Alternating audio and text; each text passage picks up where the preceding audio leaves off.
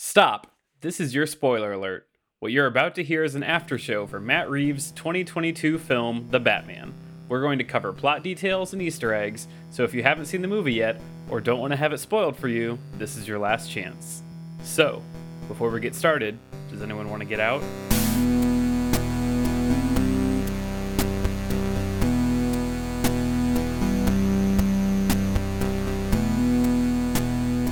Hello, and welcome to Avenge This, a show where if we can't predict the twist, you can be sure we'll avenge it. You can My be is- damn sure. Okay, we'll get the cut again, right. Todd. I saw. I know. I missed it. Damn it. Okay, here we go. Hello and welcome to Avenge This, a show where if we can't predict the twist, you can be damn sure we'll avenge it. My name is Todd Thomas, and joining me today discussing the Batman is Matt. What can go up a chimney down but can't go down a chimney up? Cole. uh, you, did you get it, Matt? up a chimney down. It's a riddle, Matt. well, riddle no me shit. this. It's a riddle, Todd, and can go down a chimney up. Can go up a chimney down but can't go down a chimney up. I don't. What? I don't know. I don't know, and I'm too tired to think about it. What's the It's answer? an umbrella, and now your family's dead. That's that's what this is. an umbrella can go Yeah, up a chimney down, but Mhm. all right. Well, that's a bad riddle. There's a lot of things. if that. Okay, I would argue that a book is also. We're not doing this. Go ahead, Todd. Matt, what has 18 legs and catches flies? Uh, A baseball team. Every pet you love is now stolen. Uh, Matt, what? I have branches but no fruit, trunk or leaves. What am I? um, a law firm I would take I would take law firm or bank. Bank was what I was going or for. government. Anyway, that's enough of this bit. This is stupid. Hey, everyone. So, you may have noticed that there's a change in branding around these parts. So, please let me to get you all caught up to speed.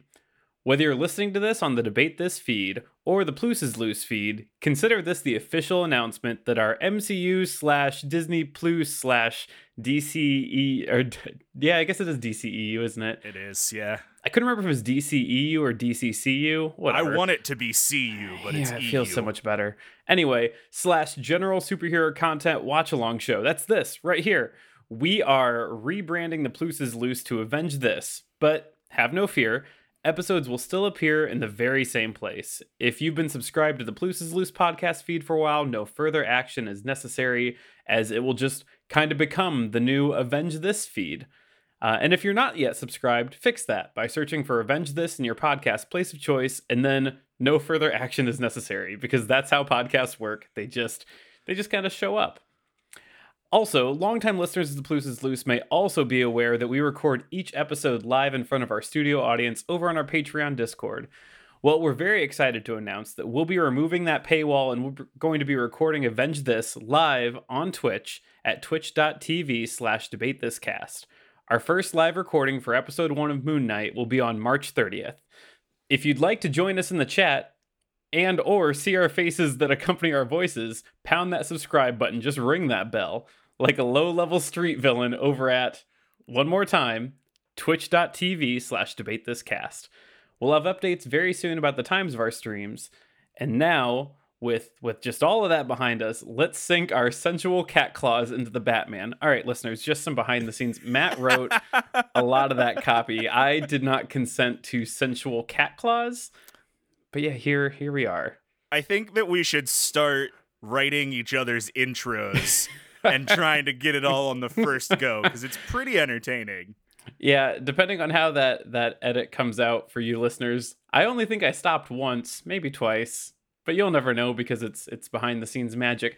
All right, hey, anyway, having only released one and a half movies in 2021 and then two movies in 2020, the DC EU is promising a big year of four, or I guess maybe even more video movies because I just recently saw that there's a Batgirl movie that might be launching on HBO this Oh. this year. I don't know. Cool. Yeah, brand brand new thing like in the past couple weeks. Uh regardless, we can say that we are somewhere in the neighborhood of 25% through DC's planned theatrical releases with the debut of The Batman starring Robert Pattinson. Since Avenge This includes covering some of the quote DC stuff that I think is what our copy says, you know, that we want to cover, this counts. This movie counts, and we went to go see it. And that's what we're going to do here today. So, joining me on this episode to talk about a three hour Batman themed murder mystery slash crime thriller is Matt. I already have that, that riddle here. Let me find you another one. Um, Matt, what is the longest word in the English language? Uh, it's anti-disestablishmentarianism, right? Wrong. It's smiles because there's a mile between those two S's. Cole. Shut up, Todd. Yeah, that one sucks. That feels real bad. Hey, Matt. Uh, Hi, Todd. Do you like these riddles that I've given you today? No, I don't. I like riddles a lot when I have time to think about them, but it's 5 p.m. on a Wednesday and I'm done thinking. Um, what do you get when you mix lemons with gunpowder? I, I don't know. Lemonades. These are just dumb. This has gotten out of hand. Hey, anyway, Matt, um, what are your thoughts on the 2022 The Batman? Well, Todd, I gotta be really honest. I've kind of sat with my thoughts for a few days, and it's taken a lot for me to come to this conclusion. And honestly, I'm having a bit of a hard time grappling with it because I like it. I like this movie. I like this movie a lot. I really liked the Batman. And boy, I haven't really liked a DC movie in a long time. and it feels weird. I do really like this movie. I think it's way too goddamn long. It is way too long. Way your movie should never be 3 hours. Hey, you Yep. out there, you making a movie. If you're making a movie right now and you're like 3 hours is fine, it's not. It's not. 2 hours. Hard cap 2 hours. Anyway, I really liked this movie. I thought it was a really fun take on Batman. I think that Batman has become a character that has just been built upon and built upon and built upon and built upon to this point where I don't really know how to define Batman anymore. I mean, he's a hero who's been around forever. I think if you ask somebody to name a superhero, Mhm. Batman would be in those like top three, top five heroes that would get named. And, you know, we had a lot of actors play Batman throughout the years, everybody trying to build on what everyone else has done. And if you, the listener, are unaware, the big thing with John Reeves, or excuse me, Matt Reeves, the Batman, this new movie, is that this is Batman in year two. So this is just two years into him being the Dark Knight. Uh, really, in this movie, people call him Vengeance more than they mm-hmm. actually call him Batman. And I thought that that was a really good way to find a new take on the character. You know, instead of trying to build up and build up and build up on top of what Christian Bale has done and Ben Affleck has done and everybody else has done, we have this new Batman who I think is in a more relatable place to me than many of the other Batmen, the Batsmen that we've seen. I liked that it was gritty. I liked the noir style. And honestly, it was a really good mystery plot. I was left guessing until the final moments trying to figure out like who's pulling the strings here, who's really mm-hmm. behind everything and yeah, so I got to be really honest. I like this a lot. Batman Forever is my favorite Batman movie, and I don't think that that will ever change. But this is really up there, and I might like it more than The Dark Knight, but I have to see it a few more times before I lock that answer in. Todd, what did you think of this movie? Yeah, I thought it was good. It's a shame that the very first thing I'm gonna say is that it's so long. It's it's just too long. It's three hours long. It didn't need to be. It's it's half as long as the Snyder Cut, which was a six episode rundown uh, on HBO. So yeah, just too long. I, you know, I've I've heard a couple other reviews since us watching it and now recording this episode that a number of other people have said like this isn't a superhero movie. Like if you came here looking for a superhero movie, that's not really what you got. You got this like detective crime thriller, which I thought was a very good story. I I really I felt like I knew all the characters and their motivations by the time the movie had gone through, which you know, I think a lot of times you end up with characters that are, you know, ram jammed into the story or left on the cutting room floor. And I, I do feel like I got a thorough understanding of everyone. which you know if i couldn't say that at the end of three hours then oh boy um, Yeah. what are we Oh what boy. are we doing but but i did i i liked it i don't know if i would go and see it again in theaters i mean i have no intention to do that i i and everyone else that was with us i think had to get up to pee in the middle of it because boy three hours is a long movie but yeah i'd say overall it was it was definitely on the top half of dc movies that i've seen that i liked you know if the worst thing i can say is that it wasn't the if the worst thing I could say is that it was too long and that you know it wasn't an exciting superhero movie and it was more of like a detective thriller then that's fine. I mean, I'm cool with superhero movies being in different genres. I think that's totally totally good. Yeah, I want to double down on what you said about this isn't really a Superman movie or a superhero movie, excuse me. Mhm. I think that DC has I mean we shit on the DCEU on every podcast that we record. Yeah. But I think that one of the big downfalls of the DCEU over the last 10 years or so is that they keep trying to stumble their way through the Marvel formula and it just falls flat every single time. Mhm. And what I really liked about this movie was yeah, it didn't feel like a superhero movie. It didn't feel like a Marvel formula movie. This felt distinctly different. You know, this had horror elements, thriller elements, noir elements. There was more to this than like good guy, bad guy, conflict, big fight, happy ending, which I love. I love Marvel movies for a reason, but this is the first DC movie in a long time, like a really long time, that I feel like actually put in the effort to be something different. Mhm. And I really like that. before going on to these like plot points and discussion points, I think it's funny looking back preparing for this recording. I was looking just to see if like the past DC movies that have come out. Do you remember what the last DC movie was that came out? Uh, James Gunn Suicide Squad? Yeah. Think about you were just saying like different movies. Think about the vibe difference. Like theoretically those two movies potentially exist in the same universe here. Yeah. And I think that is wild to think about.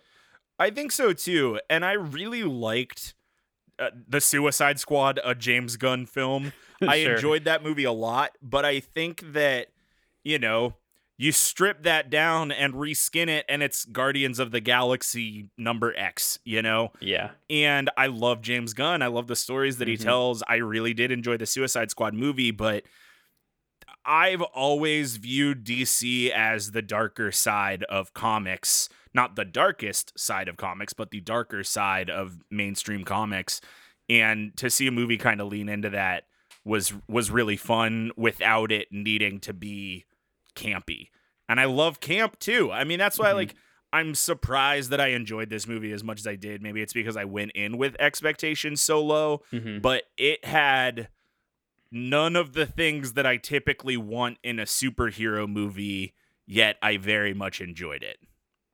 Yeah, I would agree with all of that. So I do want to get to, as we tend to do on this show, hit some major plot points, get get your two cents on them, Matt. And so we're gonna kind of go over this. We're we're not we're definitely gonna have spoilers. We're not gonna do a full plot recap. I mean, it's a it's a murder mystery involving the Riddler and corruption in Gotham. And, again, I- it's three goddamn three hours. long. Oh man! All right, so so here's where we're at. So we find ourselves. We have this this gritty Gotham and a grittier Batman. This is, as Matt had said, a Batman who's only been Batmaning for about two years. Gotham is broken. He is vengeance. He is fear. It's kind of a cool vibe. I think we've we very often gotten superhero, you know, monologues as they overview overlook a city and they're like, "This is the city and I must protect it." And like we didn't necessarily get that so much as like this city is broken. I am the only thing here. People fear me. I am vengeance. Um, so I, I know you'd kind of already said it, Matt, but but I'd love to know if you have any more thoughts on what you think of this darker, certainly more gritty Batman you know the differences in his experience his his fight his drive versus christian baleman in uh batfleck Nice. I like that. yeah you Um, like that Yeah, man. So I really like The Dark Knight. I don't love the whole trilogy, but specifically The Dark Knight, I really like a Mm-hmm. For lot. sure. And The Dark Knight came out in 2008, as did Iron Man. Hmm. And I think that Christian Bale, maybe intentionally, and maybe Warner Brothers as a whole, maybe Christopher Nolan, I don't know. I think that they really wanted the Batman we saw in the Dark Knight trilogy to be a better Bruce Wayne than he was mm. a Batman, you know, where like they wanted their billionaire playboy philanthropist mm-hmm. and not so much their shut in world's greatest detective, you know? And I think that something that gets talked about a lot when it comes to Batman movies is whether an actor plays a great Batman or a great Bruce Wayne. And I'm not going to mm-hmm. hash open that argument with, you know, everybody, Val Kilmer and Michael Keaton and so on and so forth. But mm-hmm. I think that Christian Bale played a really believable Bruce Wayne, mm-hmm. and his Batman left a lot to be desired for me. And I would say a really similar thing for Ben Affleck. I think his Bruce Wayne as kind of this like withdrawn, almost hyper political without even trying to be political figure mm-hmm. was really interesting, but it didn't make Batman. And so like his motivation as Batman just never really felt right. It always felt kind of disconnected. And I loved this Robert Pattinson take on a person who is more interested in being a vigilante than they are into being you know the billionaire playboy philanthropist. And mm-hmm. i really enjoyed those first couple setup scenes where they're talking about like or i'm sorry he robert pattinson is saying my time and night has turned me into a nocturnal animal. Like i feel more comfortable on the streets with people than i do in wayne manor. And they talk about bruce wayne being this shut-in that nobody sees but we see bruce wayne walking around in jeans and a hoodie kind of throughout the whole movie. And I really like that take because it levels me more with him as a character that he is more manically obsessed with fixing Gotham through vigilantism than he is trying to leverage his monetary power to affect change, which I think, you know, like looking back at The Dark Knight specifically, you have this whole thing of Bruce Wayne trying to get Harvey Dent's girl and, you know, trying to like mm-hmm. affect the city through his soirees while also beating up baddies. And I went into the Batman and watched a Batman movie and not a Bruce Wayne movie. And I really liked his take on that. Yeah, I think there's there's one point in particular. The uh, I think it's when she is mayor elect. Um, she makes some reference about how like you could be doing a lot more good than what you're doing. You're not doing jack shit. Yeah, um, and I thought, yep, and I thought that was a pretty good crack at, you know, okay, well, this guy isn't like the established Bruce Wayne who's buying up the bank that owned, you know, Superman's farm. Right. Like this isn't this isn't him. He's just kind of existing. So throughout this movie, we we also get this bad guy who we kind who we come to find out is the Riddler very early on in a very creepy uh scene like it's just him breathing in a mask and it's like a good bit unsettling the whole ordeal but we we see the riddler do these like puzzle murders as he makes his way through gotham in an attempt to expose corruption within the city so like in his steps to approve that acab we get a dead mayor amid his run for re-election uh, we get a da whose head explodes um, we ultimately get a target painted on bruce wayne's head uh, but Bruce gets out of that, um, and Alfred ends up in the hospital. That happens before he ends up targeting the current mayor, and then lastly, in the end, we see Carmine Falcone uh, as the Falcone. Go is it Falcone? I thought it's, it was Falcone. It's Falcone. All right, uh, Carmine Falcone. Just gonna let that sit there. Uh, we see him taken out as the the head of this corruption, the, that that is like the link to everything.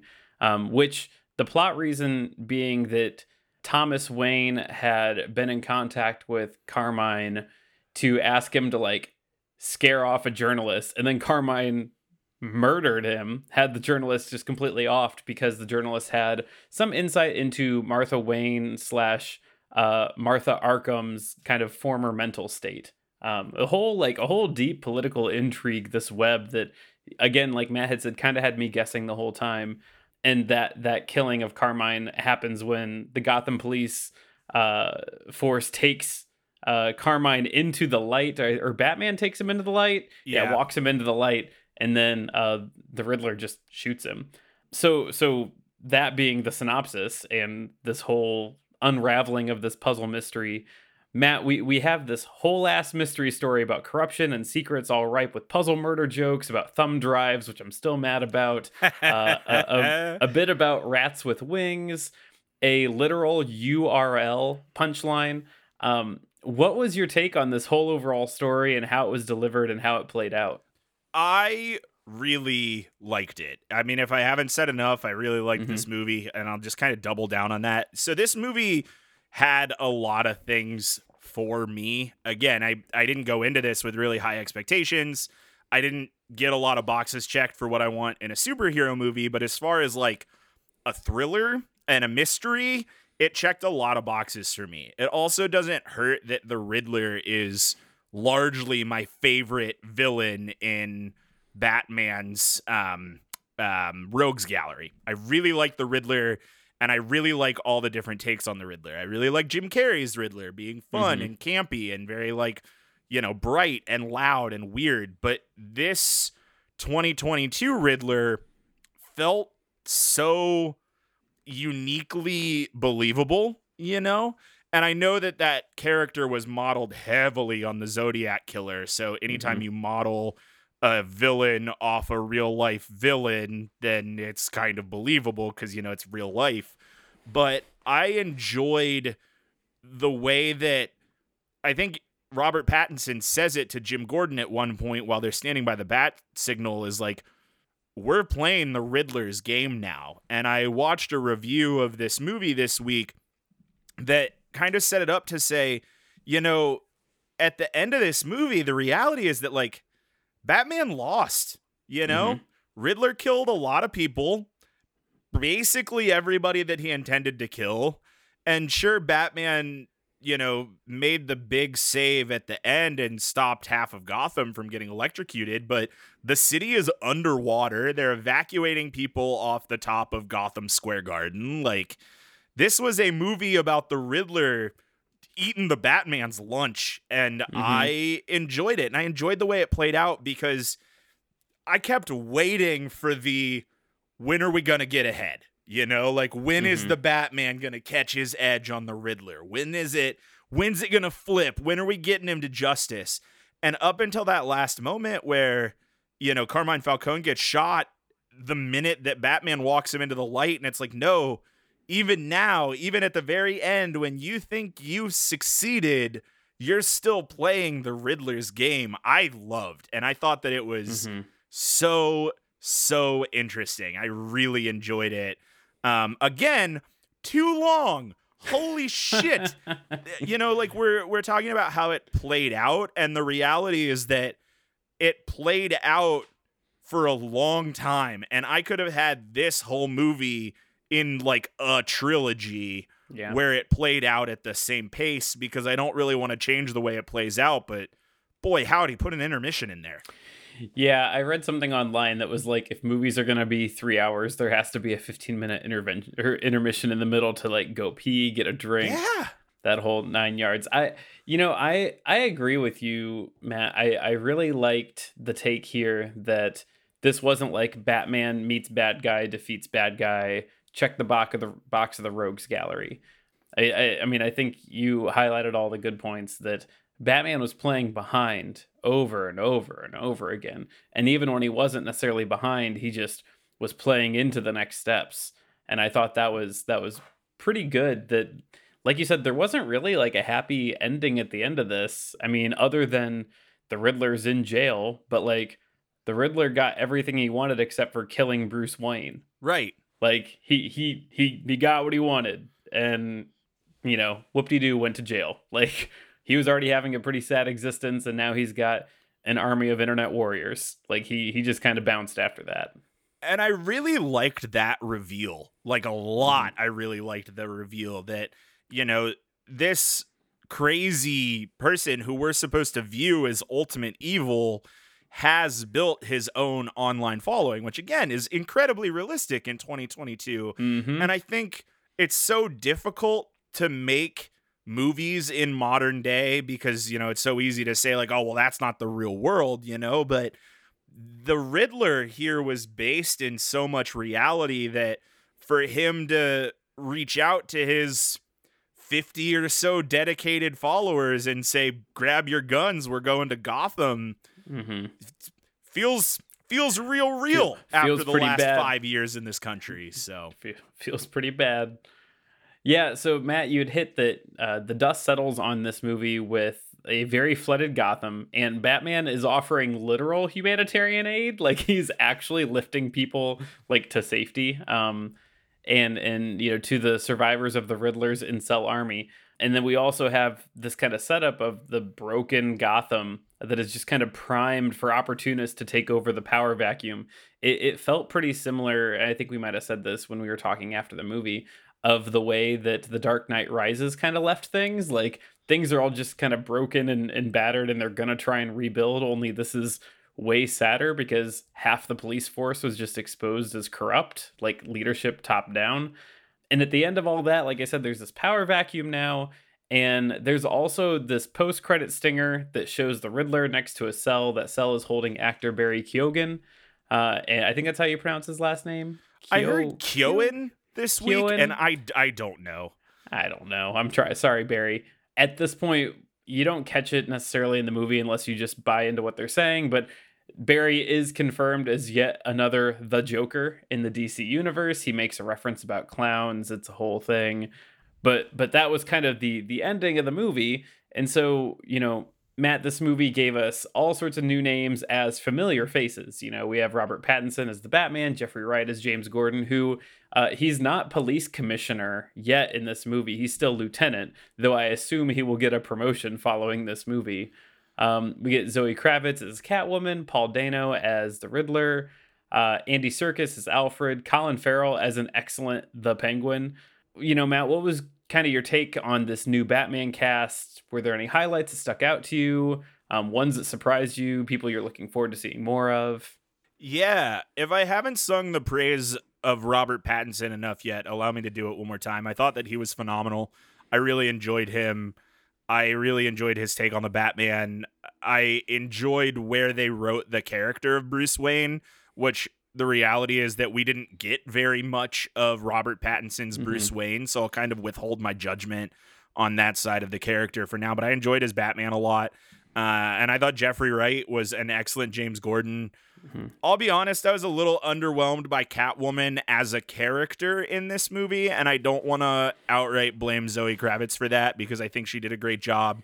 I just don't love Catwoman as a character, and I thought that the story of her roommate who got fridged just to get her involved with the Batman was a, a little force fed for my liking. So I, I didn't love that. Now, Matt, would you have liked Catwoman more if there was a basketball dribbling scene? Uh, I can say with confidence that I wouldn't have liked her less. I don't know if it le- makes me like her more, but I don't like her less. Fair. Yeah, again, Paul Dano as the Riddler. I love it. I gotta be honest. Andy Serkis is at the point where I can't unsee Andy Serkis. Like it's just like, oh man, Andy Serkis again. I Yeah, don't believe w- that he's anybody but Andy Serkis. Right? And I will say my big highlight and my big surprise was Colin Farrell's Penguin. Yeah. Like, you know, the makeup was absolutely incredible. For it's real. actually impossible to see Colin Farrell underneath the penguin face, but I thought that his acting was really, really good. He was fun to mm-hmm. watch. He was fun to listen to. His body acting of waddling like a penguin when they had him all, you know, wrapped up together was was really good as well. So I liked the cast. I'm excited to see basically all of these people back in some aspect. I don't know how excited I am about more DC movies, and I can talk about that later in predictions and such. But as far as the cast of this movie goes, I don't know that they really had any misses, you know? Yeah, I the the outstanding ones. Um, I yeah, Colin Farrell chewed up every scene he was in. Colin Farrell as the Penguin is the new, you know, Florence Pugh. like it, to Yeah. me, like put them in a scene and they'll just they'll just do the work which i'm pretty sure he is going to be showing up in the new hbo series is going to star i believe him and james gordon so i i don't James Gordon. yeah i think that i think that jeffrey wright's character is going to be in uh J- jim gordon as in Jim. like, oh, oh. yeah sorry i put you james, said James gordon, Gordon. My that's, brain that's his heard. father's name my brain heard James Corden, and I was like, "What Oh, are we doing? Is Oh, there going to be a Paul Dano musical? What's happening?" No, we don't need that. Um, yeah, I'm pretty sure that the Penguin and Commissioner Gordon are going to be in the new HBO series that is to come out at some point. Uh, but yeah, Colin Farrell, I I'm really kind of confused how they had him audition knowing that he was going to look like that in the end. Like that's pretty wild to me. Same same feedback on Andy Serkis. Like, yeah, okay, that's Alfred, but like that's Andy Serkis there. Um, they wanted an, an Alfred that wasn't just like old father figure, but like, you know, Year two, Alfred. yeah, year two Alfred, right?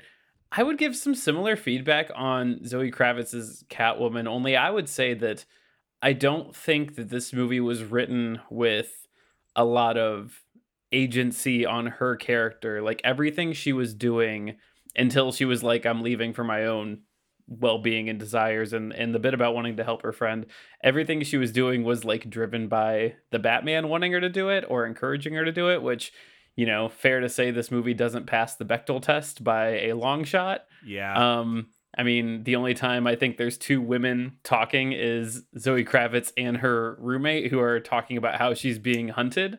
So like that's not great. Or talking about how the the mayor has her passport. So that was a bummer.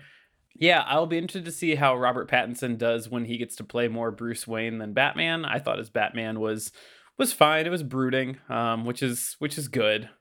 Yeah, so I, I would agree. I think this cast that good. I can't stop saying the movie wasn't wasn't short enough, but I'll just kind of not try and hit that drum too many more times. I will I will preface everything I have to say with the movie was too long, and I will end everything I have to say with the movie was too long. The one thing I want to say real quick about Catwoman, Mhm. um, again, like I don't want to discredit the work that Zoe Kravitz did because Sure, I think yeah. that Zoe Kravitz was a great Selina Kyle. Mhm. I think the Selina Kyle they gave Zoe Kravitz was bad. And Yeah. the reality, you know, we were talking earlier about how long this movie is, and I don't want to change anything about the way the movie unfolds because I like the pace that it has. You could pretty easily cut everything Catwoman related out of this movie, and it would not change much. And that's yeah, a bummer. which is a bummer. That's yeah, you know, because like yeah. I don't want that to be a reflection on Catwoman, Selina Kyle as a character in DC canon. I don't want that to be a reflection of what Zoe Kravitz did in this movie. Mhm. I just think that the writing for Catwoman felt like forced to a point. I think you really hit the nail on the head where she just kind of became a drone that the Batman drove around, and I didn't love that. Really, for her to finally get some agency at, at the end of her arc and say, I'm gonna kill this guy, and Batman to be like, no. So I thought that was a little Yeah. wonky. And again, I just want to double down that they fridged the shit out of her roommate. We met her Mhm. roommate already dead, and that sucks. Um, yeah. Don't introduce characters just to kill them. It's it's cheap storytelling. IMHO. Well, and you know, to put an even finer point on that, stop introducing women to die as plot points. Like that's, Yeah, yeah. that's- you know, we can we can do better.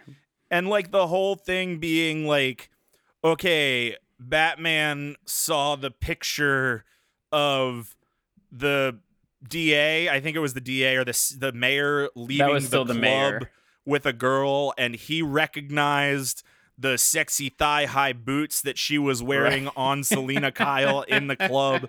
Like, I just, you Uh. know, it's 2022. Come on. We are Mhm. far past sexualizing women just to make them comic book characters or sexualizing really anybody just to make them comic book characters. It's just, it's not a, hmm it's not, it, it doesn't read well anymore. It didn't read well when we used to do it all the time, and it super doesn't read well now.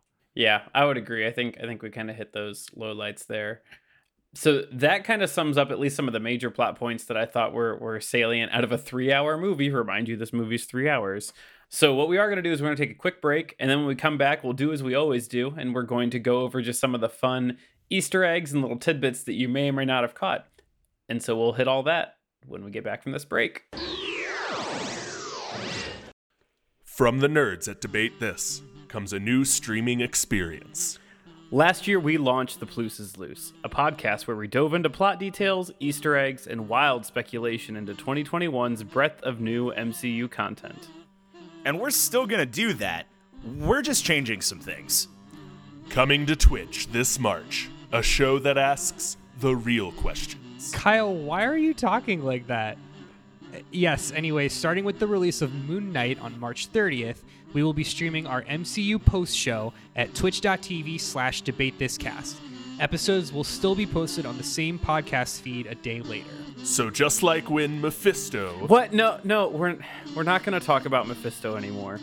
yeah, unless he actually shows up. bringing you the best recaps of the MCU and only the MCU. Uh, well, that's not entirely true.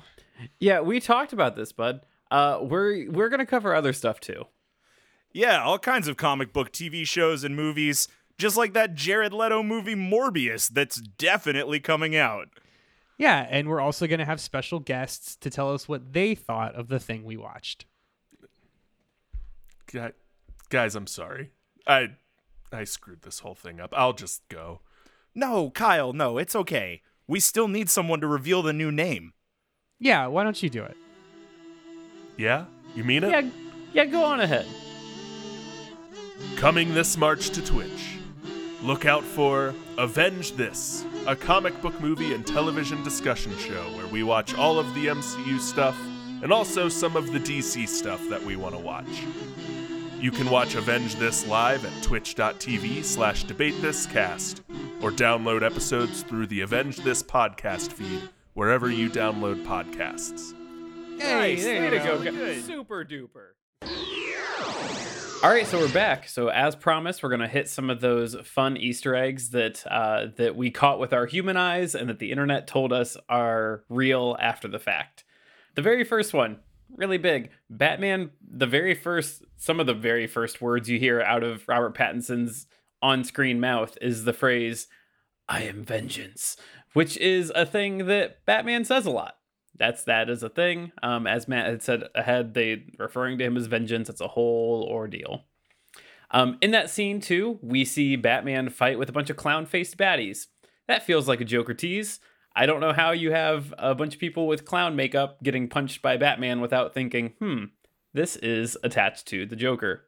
Uh, there's also a clip at some point we see on video these clown faced people punching people out of nowhere, which has got to be a reference to that old uh, internet epidemic that people were so concerned about called the knockout game, where people would run up to other people and just punch them in the back of the head. I remember the knockout game. It was a thing that like old white people were angry about hearing on Fox, but no one can actually know anyone that's ever experienced or seen or heard of. No one, no one is four degrees of separation from a knockout game. Yeah, it happened just as many times as kids actually ate Tide Pods. Yeah, uh, it also it also happened just as many times as people passing out THC gummies instead of real gummies at Halloween. Yeah, exactly. In so much to say that Fox News was very worried about it. you got it. Um, also, this this could be a reference to the the murder clowns of the 2010s. Remember the murder clowns, Matt? Oh, I'm intimately familiar with the murder. brief tangent. I worked Yeah. at a haunted house in the 2010s and we had to make a new rule that none of our cast was allowed to leave the house without taking off their makeup because we were afraid of cops pulling them over and starting violence because they were dressed like clowns. I was Wow. personally affected by the killer clown epidemic of the 2010s. That yeah, that I, I think I might have been in grad school at that point, and at that point we're like, now there's bigger things to worry about than murder clowns. That won't happen here. The city of Athens will rise up against them. uh, we'd referenced it before, so we have Batman in his second year of Batmaning, and there are quite a few times that we get to see as an experience, at least from kind of what I I saw and what I thought. So aside from him just getting absolutely wailed on a few times, like he ends up in the the center of the punch circle, which seems like something that Batman wouldn't do without a plan to get out of it. We also see, um, so our buddy Tommy, who's with us, he and I were talking about this. It seems like his his Batmobile backfires the first time he starts it. Like it doesn't immediately kick on, um, which is you know could or could not be a thing.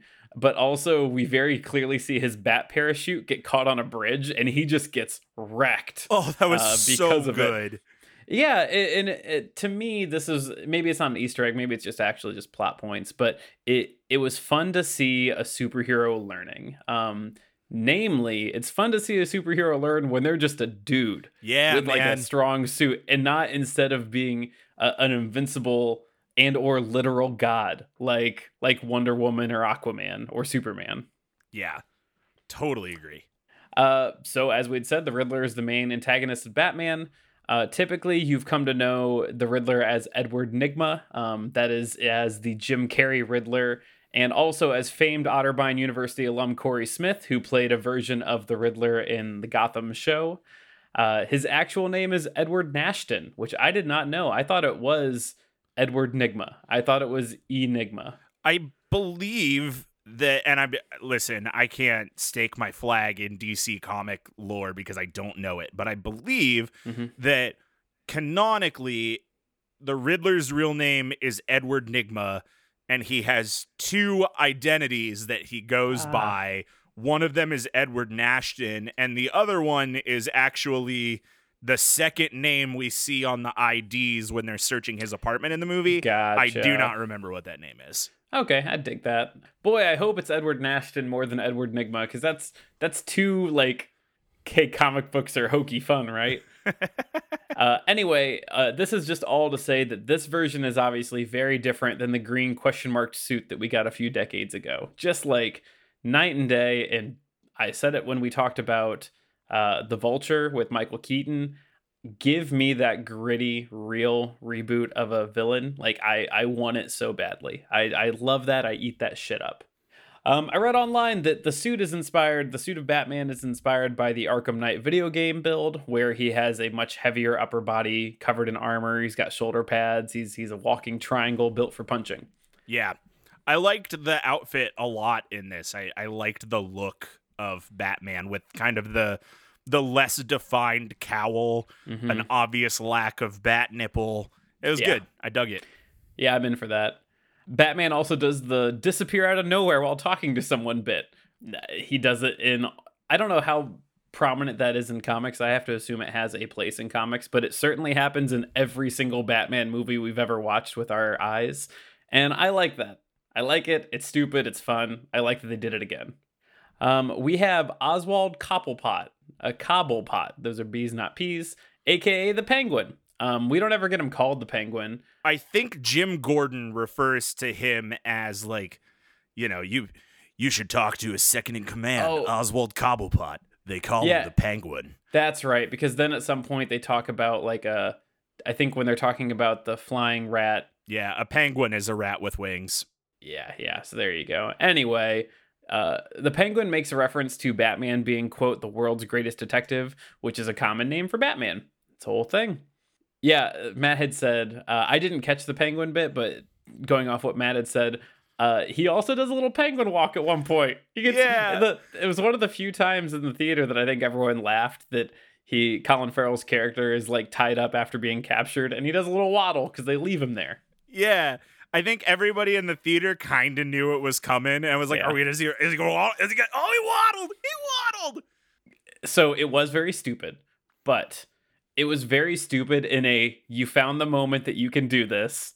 It is okay. You showed it just enough to be very fun. Yep. We're all in. The Penguin also owns the Iceberg Lounge in the comics. Um, though we did not get to see him with an umbrella slash umbrella gun slash umbrella sword slash umbrella multi tool. But hey, maybe that'll happen when we see him on HBO. I have to assume he gets an umbrella at some point. Oh, there's no way they don't at some point give him an umbrella. Yeah. Uh, we also get this whole uh, will they, won't they Batman and Catwoman romance line. Uh, this is pretty reminiscent of this evolution that we've seen Catman- Catwoman have over the years. Like she starts as this bad guy cat thief, and she's kind of grown into this throughout her her time as a member of the Rogues Gallery. She's not always been a bad person, uh, in so much that the current Batman run that either started this year or last year actually has Batman married to Selina Kyle, and they have a daughter. Oh, really? Yeah, uh, Hel- Helena uh is the daughter's name i looked that up earlier i'm i am woefully uneducated of what batman has what family right now Same. so i just know that was what the internet told me hey speaking of catwoman her mask gives us little ears they look like cat ears They do. It's like the tiniest little. the one thing that I did notice was kind of weird was that promotional footage or promotional images showed her with kind of a different Catwoman mask helmet than she had Hmm. in the movie. In the movie, it really seemed like she modified a ski mask, yeah which again kind of fits the gritty. There aren't really superheroes. Like nobody really does this. People are just vigilantes kind of feel of the movie, which I dug. Yeah, yeah. I, you know, again, I think we are largely past the days of goofy comic book uh, interpretations for costumes, unless they just have to be. Like, you know, when you're when we're getting Shazam in the DC universe, like he's got to have a big, dumpy, stupid red outfit. Like Superman's gonna have his cape. We get that. So for these other people that aren't literal gods, I I like seeing them as like this is the interpretation of what we have. We get a scene where Batman is he's not really interrogating the Riddler so much as like talking to the Riddler on the other side of one of those communication barriers. To me at least, this gave a lot of vibes from the Batman and Joker scene in The Dark Knight where he is interrogating him. Yeah, one hundred percent. Yeah, he has a whole a whole yelling scene where he punches the glass only instead of yelling where is she? Uh he yells what have you done? Um which I Do think it. was just Do it, dude. Give me a Batman voice, Todd. where is she? That's that's that's that, That was- one. And I'll take and that. I yeah, and I think that uh, Robert Pattinson is more. What have you done? That was really good. I thought it was pretty good. Um, Yeah, yeah. So you know, I'm just trying. If if the podcast doesn't work out, then I'm gonna do this voice acting for Batman's, um, specifically Batman's. specifically Batman's. Uh, Matt had already said it, but there's obviously Zodiac Killer influences on this Riddler specifically. Like a lot of fun to, not a lot of fun, but neat to see that happen. I think it was pretty well played out. This is not an Easter egg, but but boy, uh, I have a pretty good idea of where all the Riddler's internet army was at on January 6, 2021. Um, what what they did in this movie had to have been intentional, uh, as Matt kind of referenced earlier. Very real. Again, not an Easter egg, but if you've made it this far through this episode, you deserve to hear my hot take. They reference Martha Wayne uh, in her maiden name being member of the Arkham family. So that was not initial canon. Initially, she was Martha Kane, uh, which is another like Gotham, I think, name. But her being a member of the Arkham family was established in the run Batman Earth One. Okay, cool. I was gonna ask if you knew when that happened because that that was completely new information to Right. me. Read this movie.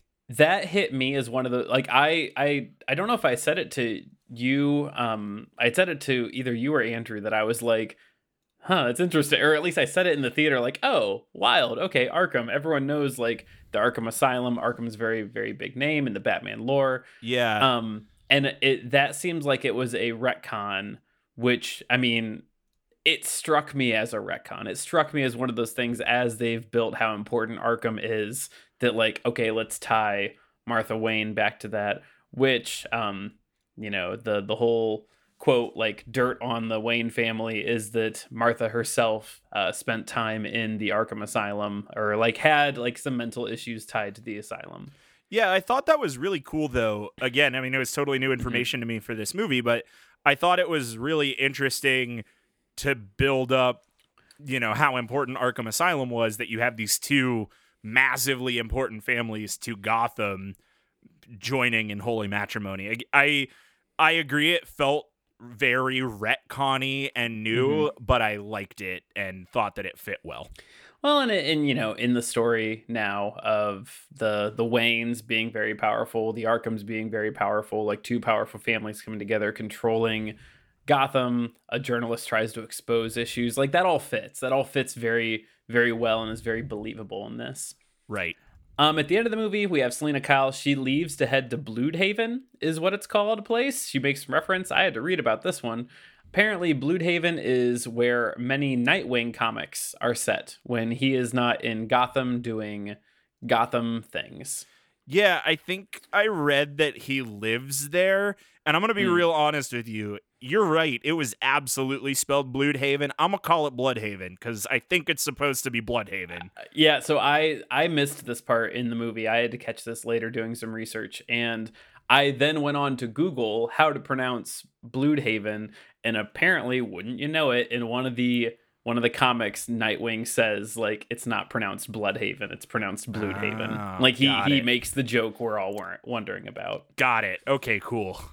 Okay, so here's a fun little bit, which which I kind of caught on to a little bit and then did some searching. There is speculation that the Riddler character in this movie took inspiration from the 2000s Batman villain Hush. I didn't read any of the Batman comics in 2000s, but I remember seeing this cover. If you just Google Hush, um, you're gonna pull up this image of this dude with a bandaged face that that again like kind of hits the the Riddler's look here a little bit. And the whole storyline there was that there was a man who had been childhood friends with Batman who faked his death and then carried out this vendetta against the Waynes because this guy, when he is younger, tried to kill his parents to get their inheritance, but they survived because Thomas Wayne saved them. Huh. And so so this kid like wasn't able to get the to inherit that wealth. I don't know if he was just permanently cut out of it or whatever, but he holds a grudge against the Waynes because of this. Interesting. And so as an adult he fakes his death and tries to murder Batman. Um, Got it. His character design definitely looks like the Riddler in this movie. And there's even even like the naming convention. Uh, it's close to the uh, to the name of the journalist that was killed by Carmine. So um, yeah, so there's some connections there. I mean, again, they're not going to bring the Hush character to anything. Like they just used parts of it here. I did see. Well, I guess I I didn't see when we were watching the movie. I saw when I was watching recaps and stuff later that in the doctored campaign footage of Thomas Wayne that the Batman and Jim Gordon see at the orphanage after Riddler leaves them there, it's got the word hush written on it and like Mm. pauses on that for a minute. So I think that that we were talking maybe it was off air. I think it was during our break. We were talking about the comic books that this movie was based on Mhm. largely and I know one of them was Batman Year 1. I think the other one might have been that Hush, Hush. storyline. Yeah, there's I think in different superhero runs of of superheroes I do not keep up on at all. Every now and again there's a big arc that you remember seeing. Yeah. And I put I put Hush in that same category as I put uh, the Court of Owls. That yeah, I only know a bit about the Court of Owls because I've I've done my research on them and I think people are hoping that instead of just continuing to bang the Joker drum that we get them um because the Court of Owls is is a whole whole bit. Um it's also the link of the the they're the plot of Arkham Knights that's coming out where it's all the Batman proteges teaming up to do a to do a Batman saving adventure. Yeah, which that game looks rad. Yeah, man. Um, I'm I, I need to watch more more. I think they gave it a release date. It's like October. Um, oh, really? I haven't seen yeah. anything since the trailer. Anyway, Hush, cool. Um, there is a neat moment in the final fight where uh, Batman looks like he's just gonna straight up die, and then he injects himself with some green fluid. Um, so we have to guess. At least I'm gonna guess that this is either a tease or a reference to Bane's venom. Um, or is the neon sugary drink we all know as Surge that would actually make you react in the same way if you injected it into your thigh? God, yeah, or Volt. I remember Volt, drinking yeah, a lot of just- Volt. Yeah, they, they don't they don't serve that anymore. Yeah, the Bane's Venom catch is really interesting. I Mhm. kind of just took that as like, oh, it's I mean, it's just um like adrenaline, you know, he's Yeah. just hitting himself with with adrenaline. But the Bane's Venom take is really interesting. I would love to see that come back in that way. Yeah, I mean, we we obviously had a, a very good Bane in the Dark Knight, you know, Dark Knight Rises. So I think that was pretty cool. That was definitely just like I'm vain and I'm big and or I'm Bane, and I'm big and tough, not necessarily I've got these bright green tubes that that go out of the back of my head. Yeah, it was not nearly as veiny. Yeah, yeah, we need more vascular Banes, as well. I, I like my to. Banies to be veiny. Gross. We need clip that for season six. Um, yeah, so I, I don't know. I would like to see uh, another Bane. Like, give it to me. yeah, man. Give it to me. Make it make it comical. And then the last one that at least I had pulled out of here. So in that that ending, so well, there was a post credit stinger. It takes you to a website. I didn't put any time into it. I'm not gonna do it. I won't. I won't scan your QR code, Coinbase. You can't make me do it. I have a little info about that website, but I'll I'll get to that after. Good. Then I'll say this and I'll pass it over. Um, just so there's no ambiguity here uh, with with the the last couple scenes of the movie proper. Um, there's the line about becoming a clown. If that's not spot on enough, Matt Reeves has verified that Barry Keoghan's innate uh, character is set to be the Joker. He's just not the Joker yet. Uh, that this character is not like you could not call him the Joker. He has not yet become the Joker, but he's the character who would or will become the Joker. Apparently, there were even some plans for like a scene in this movie where Batman and this future Joker character were going to interact, whether he was being arrested, interrogated, something. Um, that did not end up in the movie, which, boy, surprising because this movie was three hours long. they had to cut that out, huh? Everything else got in. yeah, they they ram jam everything else, but but I had to watch a son play with his soon to be murdered dad for like 45 straight seconds with with no audio but heavy breathing, but couldn't have this in there. Cool. Yeah. I'll go ahead and pass it over to you, Matt. Sure, yeah. So I think that that's really cool. First off, I didn't hear that from Matt Reeves that this isn't the Joker yet, but that's super duper interesting. I know one of the big Easter eggs that f- folks are talking about is that in that uh, scene where they're investigating the Riddler's apartment, you can see one of the pictures of Bruce Wayne. There's like a really creepy smile kind of right behind him Hmm. and it actually matches Barry Keoghan's smile. Like it's the same. They just photoshopped his ass in there, which is kind of cool.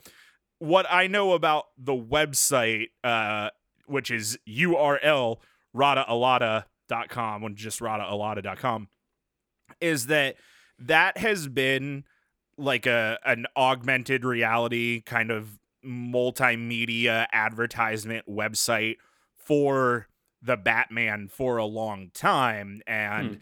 there's been this cipher that you know the Batman production crew but the Riddler quote unquote has been releasing on different trailers and on different posters. And you had to use this website to get riddle answers to get more hints to try to solve the cipher so on and so forth and this website, you know, it like put out its last update or whatever a week before the film. And then at the end, when it flashed that URL, there's more on the website now that has like some more Easter eggs, and you can get another file of the doctored or the edited campaign footage from the orphanage scene. So there was something there for like the deep fans and the to spoil it for anybody skip 30 seconds or whatever if, if you don't want to hear this the whole big thing with the cipher was that the only letter they never revealed was j so it's kind of a tease like for the joker but the I hate- takeaway that a lot Yeah. yeah i know the takeaway that a lot of people have is this is a way to show that the riddler isn't done yet either like we're going to get more riddler i read this whole big theory about how the Riddler knew that Batman was Bruce Wayne and so on and so forth. But I don't know. That's what I have about the website. If you're really into the Batman, there's something there for you. And if you're a dirty casual like us, it's Mhm. fine. Man, I okay, so I want to wrap this up, but I want to get this out there. To me, Batman's and Jokers feel a lot like Spider Man and Green Goblin. That I get that it's like the villain. I super get it. But like, I'm good. I'm good just for a while. Like, yeah. you know, you you teased the Joker. I, it's I I like the actor, but like I think he'd do a great job. But I don't know if you're gonna do that. At least like wait, wait. We've we've had we've had three different Jokers in like six years now. Something Um, like that. Yeah, and and you know, obviously like Heath Ledger's Joker was like very good. That was very very well done. Um, I I don't know anyone who's like that was bad. Like I think everyone thought that that was a really great portrayal. But just like curb the Joker, you gave us the tease. You put a big name to it. I don't want to hear anything about it in the second movie.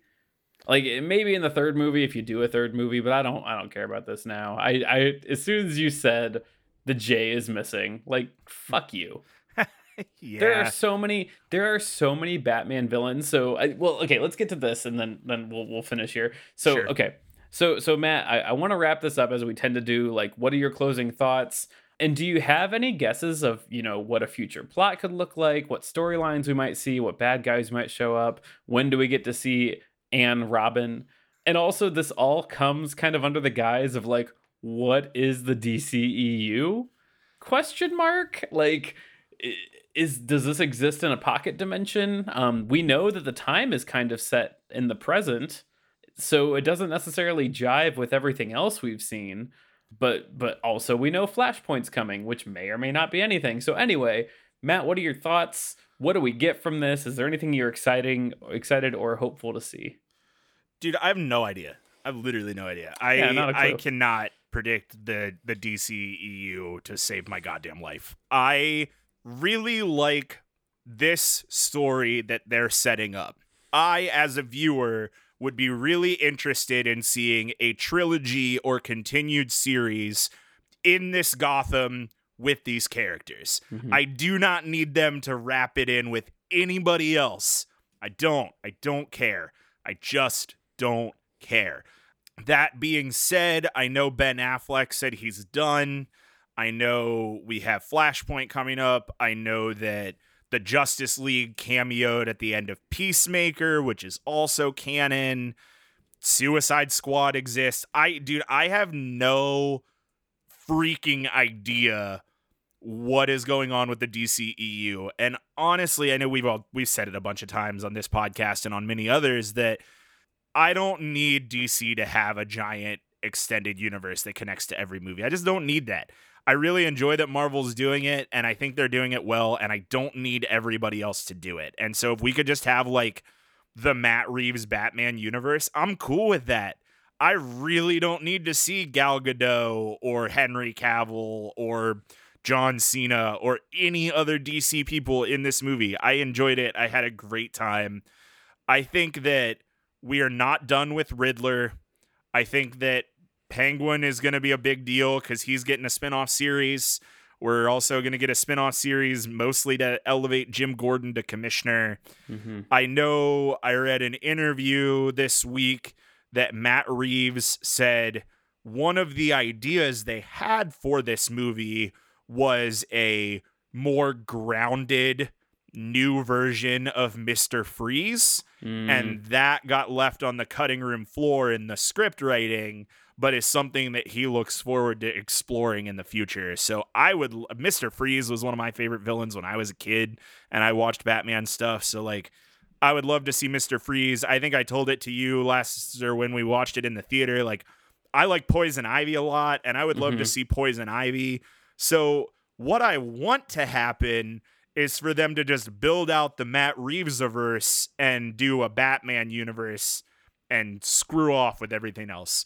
What I'm sure mm-hmm. they're gonna do is Flashpoint Robert Pattinson in with Gal Gadot and the like, and we're gonna have to see him fist bump Jason Momoa's Aquaman, and I don't want that, but we're gonna get it, so whatever, I, I- guess. Uh, yeah, so it's probably worth mentioning. Matt, are you aware? As of three hours prior to this recording, they've delayed a bunch of DC movies. No, Um, as as in listeners, when I wrote these show notes, this was not announced. Um, so live and living color, here it is that Aquaman and the Flash are both being pushed from 22 to 23. Whoa. Um, yeah, which is like kind of a big deal, specifically for the Flash. Um, the Flash was supposed to be in November, so it was supposed to be early November 2022. It's getting pushed to June 23rd, 2023. So that's getting a huge pushback. Um, Aquaman was supposed to be in December and is getting pushed to March. And then uh, Dwayne Johnson, Dwayne the Rock, the Rock Johnson's Black Adam's being pushed back uh, to October of this year. Don't worry, those Super Pets is coming out in July, which makes sense because we saw the preview for that in the theater. And then I think that's oh, and Shazam Fury of the Gods was supposed to be in June of 23. It's now moving to December. So a lot of things just getting shuffled around. Uh, the one I'm reading, at least, says that Shazam is moving forward. So everything else got pushed back. Yes. Shazam yes. is going June of 23 to December of 22. Yes, correct. Oh God! So I was not aware of any of this. no, no, that's a big. Those are those are some changes. And like, if this were I mean, I hate playing the like I like Marvel movies better than DC movies, but like DC is just not handled with care on what they've been doing and eh, this is the point where I'm going to say this that if this was Marvel, I would start speculating about plot changes, about like, oh, five movies have shifted around and now there's a new movie introduced. So what does that mean? No, I'm not even going to do that because like I think that this lands somewhere between either either DC needs to just write movies that are fun and do like you said, Matt, with the Suicide Squad, make only passing acknowledgement if things are connected and let that be that. If um if two characters are connected, put them in the same movie. Don't talk about it. It's fine. Or just don't put them let them exist in different universes. Or DC is going to try and ram jam everything together or at least explain it with the Flash. And I just like don't think they need to. Um as far as what comes from this, I would hope for a trilogy let it exist on its own, let it be its own thing. Give me a Robin. Um, I'm with you, Matt. I had said uh, Mr. Freeze. I would love it. Take a oh just an actor that I can't even pretend to think of who I want and make them bald and put their give them the Mysterio helmet. Like get yeah. him there by the end of the movie. Like I'd watch it. I'd be into it. Only make it really tall and and, and dome like. I would love it. I'd be so into that stupid thing. Just like make this its own thing and let it be. Give me three Robert Pattinson movies, let it be great, let people latch onto it, and then move on to something else. Just stop, stop, stop doing whatever you're doing. Yeah, I, I mean, I wholeheartedly agree. I have the the little bit of hope that DC has had three big wins in a row. Those three big mm-hmm. wins being the Suicide Squad, a James Gunn film, Peacemaker, a James Gunn project, and The Batman, a Matt Reeves film. And so I hope that they're delaying things to be like, hey, look, money. Yeah. Maybe we should pay attention to what's working, but I I don't have that much faith in Warner Brothers, unfortunately. And like we said right at the get go, that within a span of six months, they've given us Peacemaker, or sorry, well, like, yeah, Peacemaker. They've given us Suicide Squad and The Batman, two tonally opposite movies that are both probably going to do pretty well. Like I watched Peacemaker the day it came out on HBO Max. I was into it. I watched the Peacemaker series week by week as it came out cuz I was into it. And and this is just very different and still I was into it. So I don't know what this brings. I, I guess we'll see. I, I just don't have hope that they're trying to be it's not hope that they're not trying to be coherent or cohesive or coherent, I guess, but cohesive. It's that they can't decide if they want to be. Yeah. And I think they need to like either either get one foot in or they need they need, they need to get one foot out of both camps. Yeah, I totally agree. Well, with that, thanks again for listening to Avenge This. Head over to twitch.tv slash debate this cast and hit follow so you don't miss our upcoming live streams. We'll be back for our inaugural Moon Knight live stream on March 30th, and the audio will hit podcast feed on the 31st. And one more quick favor to ask rebranding a podcast is hard, and we expand to cover some non Disney Plus content, so we'd really love to expand our reach as well. If you're ignoring a Zoom meeting by texting your friend about movies this week, consider recommending our podcast to them. Until next time, I'm Todd Thomas. And I'm Matt. I'm not asking you to stay, I'm asking you to come. Cole. Gross. And we'll see you in a couple weeks for Moon Knight. All right, Matt. What word contains all 26 letters? I don't know. Alphabet. God, fuck you, see you Todd. next time. Bye.